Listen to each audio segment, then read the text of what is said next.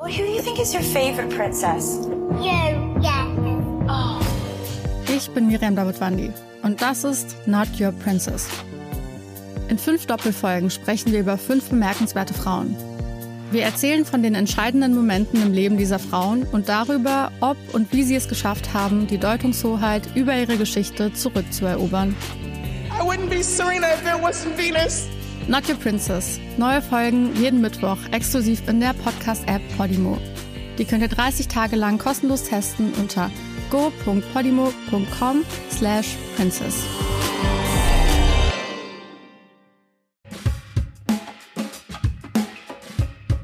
Also wer nicht in, in den Ort gehört, wird auch sofort angesprochen und Kennzeichen notiert. Verdächtige Beobachtungen werden alle in der WhatsApp-Gruppe geteilt, in der sich 25 Nachbarn austauschen. Rötchen ist in Aufruhr. Das Dorf in der Eifel erlebt gerade eine Einbruchserie, die ihresgleichen sucht. Was ist da los und wie schützt man sich vor Einbrechern? Darum geht es heute. Schön, dass ihr zuhört. Rheinische Post Aufwacher.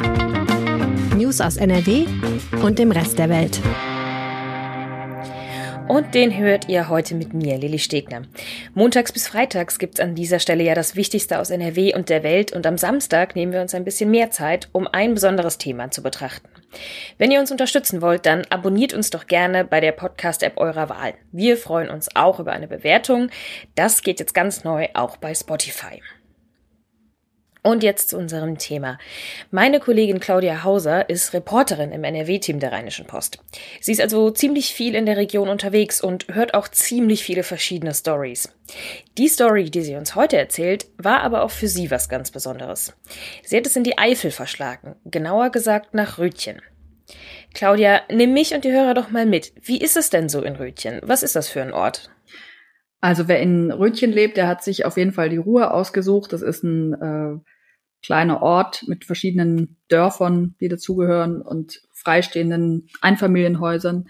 Die Gemeinde liegt im Norden des Naturparks Hohes Fenn-Eifel, also es gibt ganz viel Wald, kleines Flüsschen, die Weser und es wohnen da ungefähr 8500 Menschen. Es ist sehr dünn besiedelt, also es ist immer viel Platz zwischen den Häusern, wirklich sehr, sehr schön alles, gewachsene Dörfer, alle Häuser sehen unterschiedlich aus. Gleich dahinter beginnt der Wald. Also die Dörfer sind umgeben von einem der größten zusammenhängenden Waldgebiete in NRW.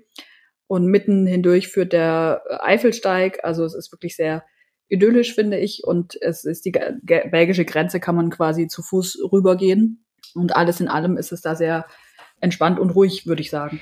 Das klingt für mich, die jetzt in der Großstadt lebt, ja irgendwie nach der perfekten Idylle. Ja, das könnte man meinen, aber es ist jetzt im Moment so, dass ähm, eben wahrscheinlich, weil es ein bisschen abgeschieden liegt, die Orte da gerade aufgesucht werden, also Rötchen und vor allem das Dorf Rott äh, von Einbrechern.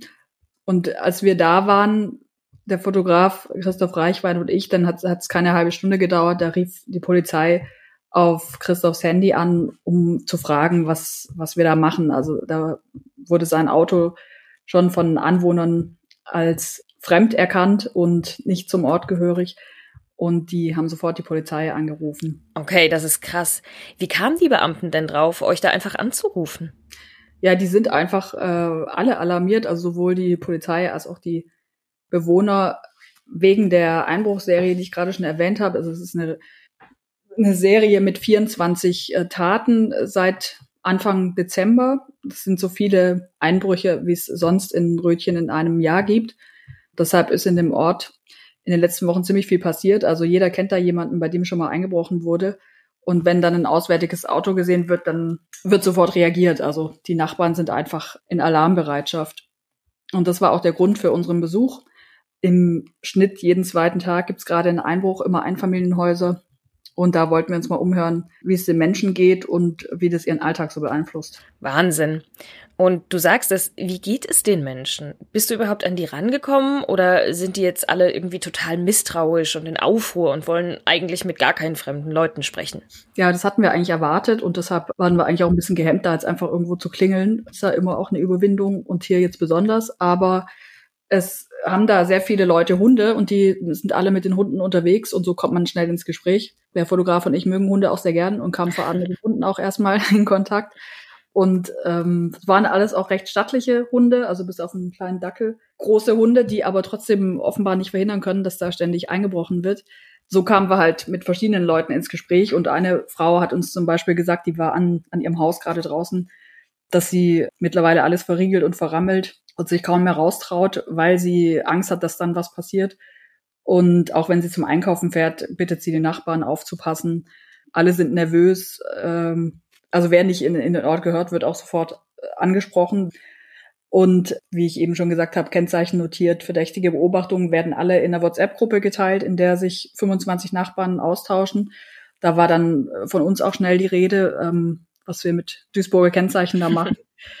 Und wir haben dann aber auch mit einigen gesprochen, die schon Opfer geworden sind. Und was haben dir die Menschen erzählt, die das schon erlebt haben? Also Wilfried Hauter hat uns ähm, zu sich reingelassen. Der hat ein Haus, ein schönes Haus auch mit einem großen Garten und Teich in einer ganz ruhigen Sackgasse. Und da lebt er eigentlich in Ruhe mit seiner Frau. Sein Rentnerdasein mit Hund Bella, im Bobtail ist es. Und die waren im, im Dezember mit Freunden zum Abendessen und es wurde, wurde ziemlich spät. Und in der Zeit wurde eben eingebrochen und das ganze Haus auf den Kopf gestellt, also Schubladen alle rausgezogen, aufs Bett geschmissen oder auf den Boden, alles, was drin ist, dann alles aus den Schränken gerissen. Also er hat uns Fotos gezeigt, das sah wirklich schlimm aus. Die Einbrecher sind übers Wohnzimmerfenster eingestiegen, also es wurde aufgehebelt, konnte man die Spuren auch noch sehen. Ja, einer eingestiegen, dann dem anderen aufgemacht, also es müssen auf jeden Fall zwei gewesen sein es war alles weg, was, was irgendwie den Einbrechern wertvoll erschien. Also insgesamt gibt es einen Schaden, da ist aber das Fenster, Fensterreparatur und so auch mit drin 30.000 Euro. Und hier war es eben auch so, dass die Hündin zwar zu Hause war, 30 Kilo schwerer Hund, also auch ein großer Hund, aber ähm, die muss auch gebellt haben. Also auch, auch als wir da waren, war die sehr aufmerksam und hat immer gebellt, wenn jemand am Haus vorbeiging. Aber das haben die Nachbarn wohl nicht gehört und es hat halt auch die Einbrecher nicht abgeschreckt. Und eigentlich sagt man ja immer, ein Hund ist die beste Alarmanlage. Es ist ja auch oft so, dass in Häuser eingebrochen wird.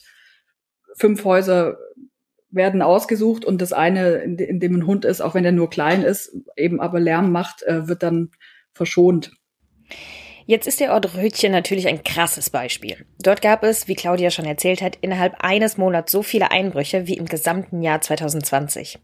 Doch auch abseits davon ist gerade der Winter, wenn es früh dunkel wird, die Zeit der Einbrecher. Und das unabhängig davon, ob man auf dem Land oder in der Stadt lebt, im Einfamilienhaus oder in der Stadtwohnung. Und bevor wir jetzt wieder nach Röttchen zurückkehren, kommt hier unser zweiter Gast. Wie man sich vor Einbrechern schützen kann, das kann uns Kriminalhauptkommissar Reinhard Busch erklären. Er arbeitet bei der Kriminalpolizeilichen Beratungsstelle in Düsseldorf und ist Experte auf dem Gebiet. Herr Busch, was würden Sie sagen? Wo können denn die meisten Leute noch etwas an ihrem persönlichen Einbruchschutz verbessern? Oh, da gibt es sehr wahrscheinlich ganz viele Möglichkeiten. Als erstes sollte man sich vielleicht mal äh, an eine Beratungsstelle wenden. Die gibt es in jeder Kreisstadt und jeder Großstadt. Ähm, bekommt man über die äh, Polizei Verbindung. Und dann sollte man sich je nach Objekt ein Familienhaus oder eben Wohnung im Mehrfamilienhaus beraten lassen, was man machen kann. In äh, Ausnahmefällen kommen wir dann auch raus, wenn das Objekt jetzt sehr umfangreich ist und schauen uns Fenster und Türen an, was man dann noch verbessern kann. Es gibt äh, Verhaltenstipps. Jetzt wohne ich zum Beispiel in der Stadt, in einer Stadtwohnung im Mehrfamilienhaus. Was wären denn Ihre ersten Tipps an mich, die Sie mir da geben würden? Ja, da kommt es drauf an, in welcher Etage sie wohnen. Die Erdgeschosswohnung wird genau wie die Einfamilienhäuser meistens äh, über die Terrassentüren und Fenster oder Balkontüren äh, aufgebrochen und ab der ersten Etage geht man in der Regel übers Treppenhaus. Dann muss ich mich nur um die, die Wohnungstüren kümmern. Hm, alles klar. Und was ist so die größte Schwachstelle bei freistehenden Einfamilienhäusern? Ja, die sind natürlich in den Wintermonaten äh, extrem belastet, anders als im Sommer, wo die soziale Kontrolle sehr groß ist. Das pralle Leben ist spätestens ab nachmittags auf den Spielstraßen und in den Gärten, oft bei schönem Wetter bis spät abends und da werden dann äh, die Einfamilienhäuser so gut wie gar nicht angegriffen. Aber das ändert sich äh, diametral dann in den Wintermonaten, wenn ich die frühe Dunkelheit habe im Dezember ist es ja schon ab 16 Uhr dunkel, da sind noch viele Leute nicht zu Hause, weil sie länger arbeiten müssen, stehen im Stau oder sind auf dem Weihnachtsmarkt, Hauptsache nicht zu Hause. Das ist für die meisten Einbrecher Gott sei Dank noch äh, immer sehr wichtig. Sie wollen keine gewalttätige Konfrontation mit, sodass sie dann äh, einfach ab Dämmerung praktisch zu Fuß spazieren gehen durch das Quartier, was sie sich ausgesucht haben und schauen, wo ist im Haus kein Licht? Denn das ist ein Zeichen, dass die Leute noch nicht da sind. Auch wenn ich jetzt eine kleine äh, Lampe in, das, äh, in die Diele stelle und äh, die restlichen Räume sind halt dunkel, dann weiß ich, da ist noch niemand bis 22 Uhr. Ab 22 Uhr, wenn das Haus dann dunkel ist, ist es nicht verdächtig, weil dann viele Leute schon zu Bett gehen. Und da habe ich natürlich kein Licht an. Also wichtig ist, dass ich von vorne und von hinten, manchmal kommen die Täter auch über die Gärten, dass ich da Lichtschein sehe im Haus und habe dann eben die Unsicherheit, dass vielleicht auch Leute da sind und dann nehme ich eher das Haus, was ganz dunkel da ist. Sie haben es ja gerade schon angesprochen, Stichwort soziale Kontrolle. Die Menschen in Rötchen haben ja erzählt, dass sie Nachbarn bitten, aufzupassen, wenn sie selbst nicht da sind. Hilft das? Also schützt eine gute Nachbarschaft? Ja, natürlich kann die helfen, aber es ist natürlich nicht so, dass die Nachbarn den ganzen Tag mit dem Kissen im Fenster auf ihr Haus aufpassen. Kann man ja auch nicht erwarten. Aber wenn sie natürlich verdächtige Personen sehen, die da nicht hingehören, erst, erst recht in so einer kleinen Gemeinde, wo fast jeder jeden kennt, dann kann man die freundlich erstmal ansprechen. Guten Tag, äh, wen suchen Sie denn? Kann ich Ihnen helfen? Und nicht gleich, äh, was machen Sie hier? Ich rufe die Polizei. Das eskaliert dann vielleicht nur. Aber die Täter merken, aha, hier wird aufgepasst. Äh, lass uns lieber in ein anonymeres Viertel gehen. Deswegen sind auch die Einbrüche in so einer kleinen Kommune relativ selten eher in den größeren Städten. Verstehe, genau das macht den Fall in Röthen ja so außergewöhnlich. Was halten Sie denn eigentlich von diesen Smart Home Systemen, mit denen ich mich zum Beispiel per App warnen lassen kann, wenn jemand in die Nähe meiner Wohnungstür kommt? Also da kommt es drauf an. Da gibt es natürlich schon brauchbare Sachen, aber das Ganze ist alles noch am Anfang. Es gibt noch keine zertifizierten, geprüften Produkte wie bei den einbruchhemmenden Bauteilen, die man nachträglich in Fenstern und Türen einbauen lassen kann und die wirklich helfen. Denn die Elektronik, die meldet immer nur, wenn es zu spät ist. Was Sie jetzt gerade ansprachen, schon die Meldung, bevor er an meine Tür geht, das gibt es eigentlich nicht, weil Sie dürfen ja keine Kamera zum Beispiel ins Treppenhaus hängen. Da reicht es, wenn ein Nachbar sich beschwert, müssen Sie die abbauen. Und äh, andersrum beim Einfamilienhaus draußen Kameras sind auch zweifelhaft. Die würden mir dann sofort Bilder schicken, wenn sich was ändert im Bild. Aber dann ist das der sich im Wind bewegende Busch oder die Nachbarskatze und das nehme ich dann auch irgendwann nicht mehr ernst. Im Haus beziehungsweise in der Wohnung können Kameras natürlich mir signalisieren, da ist jetzt jemand drin und eigentlich sollte da keiner sein, weil wir alle weg sind. Dann kann ich dann von da aus natürlich direkt die 110 anrufen und der Polizei Bescheid sagen. Es ist, äh, kommt immer darauf an, was man damit erreichen will. Ja, das ist also eine sehr individuelle Sache. Danke, Herr Busch, auf jeden Fall für diese Tipps. Bedanke mich. Alles Gute. Und jetzt zurück nach Rötchen. Für mich ist das ja eine absolute Horrorvorstellung. Jemand durchwühlt meinen privaten Rückzugsort, kramt in meinen Sachen, während ich nicht da bin. Claudia, wie geht es denn den Hauters und Hündin Bella, von denen du uns eben schon erzählt hast und die genau das erlebt haben? Ja, die sind eigentlich ganz stabil, würde ich sagen. Also das ist, geht vielen so, das sagt auch die Polizei und auch Opferschützer, dass es danach eigentlich äh, psychisch das Schlimmste ist dass jemand so, wie du schon sagst, an den privaten Sachen war und vielleicht die Unterwäsche durchwühlt hat, so das privateste Zeug. Und der Wilfried Hauter meinte aber, nee, es äh, war für ihn jetzt nicht so das Thema. Die waren einfach froh, dass dem Hund nichts passiert ist. Und ähm, haben dem Hund auch keine Vorwürfe gemacht, dass er die einfach reingelassen hat. Ähm, es ist halt nur der Sachschaden, was aber auch teilweise von der Versicherung übernommen wird, aber was natürlich schmerzt, ist, dass auch so wertvolle Gegenstände weg sind, wie jetzt zum Beispiel die Taschenuhr vom Großvater mit Gravur. Und die wollte der äh, Wilfried Hauter eigentlich seinem Sohn vererben und jetzt ist die halt weg und sowas ist natürlich unwiederbringlich und, und schmerzhaft. Und insgesamt ist natürlich die Stimmung im Ort gedrückt. Also es wurde, was wir da waren, war gerade ein paar Tage vorher der nächste Einbruch direkt nebenan. Also auch das hat wieder niemand mitgekriegt. Und wie gehen die Menschen in Rötchen dann damit um? Also ich kann mir vorstellen, du sagst, es ist so ein kleiner Ort, man kennt sich gut, man begrüßt sich, wenn man sich auf der Straße sieht.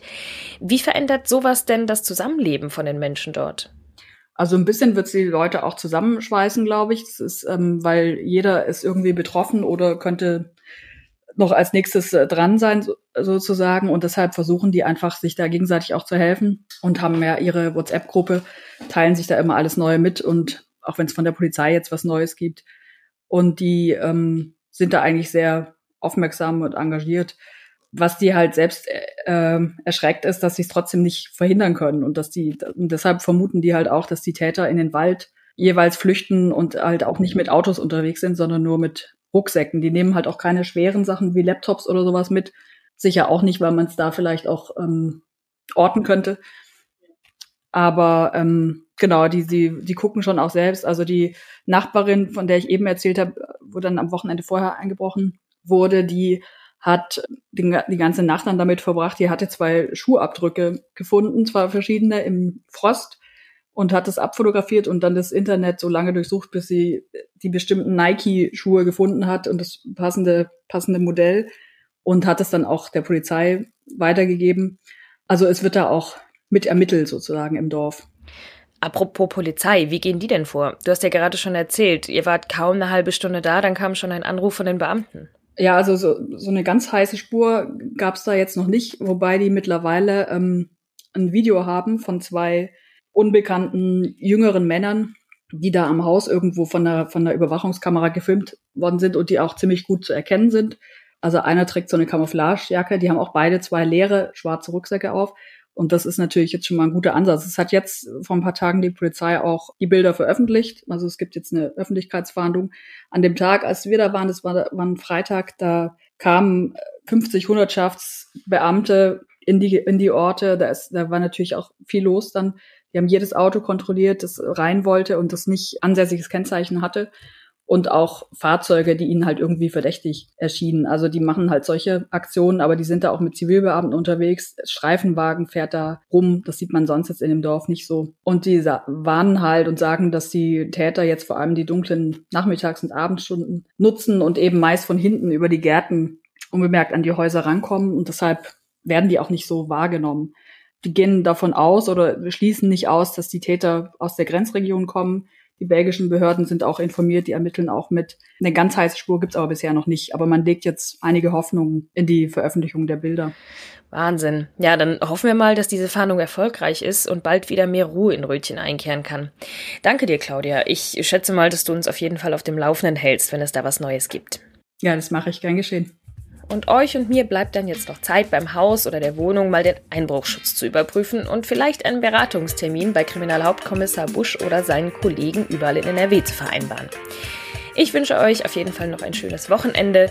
Bleibt sicher und wenn euch die Folge dieses Aufwachers heute gefallen hat, dann empfehlt uns doch gerne auch euren Freunden weiter. Mein Name ist Lili Stegner. Tschüss. Mehr Nachrichten aus NRW gibt's jederzeit auf RP Online. rp-online.de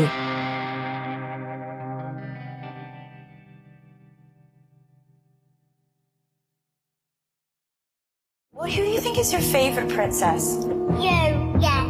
Oh. Ich bin Miriam Davidwandi und das ist Not Your Princess. In fünf Doppelfolgen sprechen wir über fünf bemerkenswerte Frauen. Wir erzählen von den entscheidenden Momenten im Leben dieser Frauen und darüber, ob und wie sie es geschafft haben, die Deutungshoheit über ihre Geschichte zurückzuerobern. I wouldn't be Serena if there wasn't Venus. Not Your Princess. Neue Folgen jeden Mittwoch exklusiv in der Podcast-App Podimo.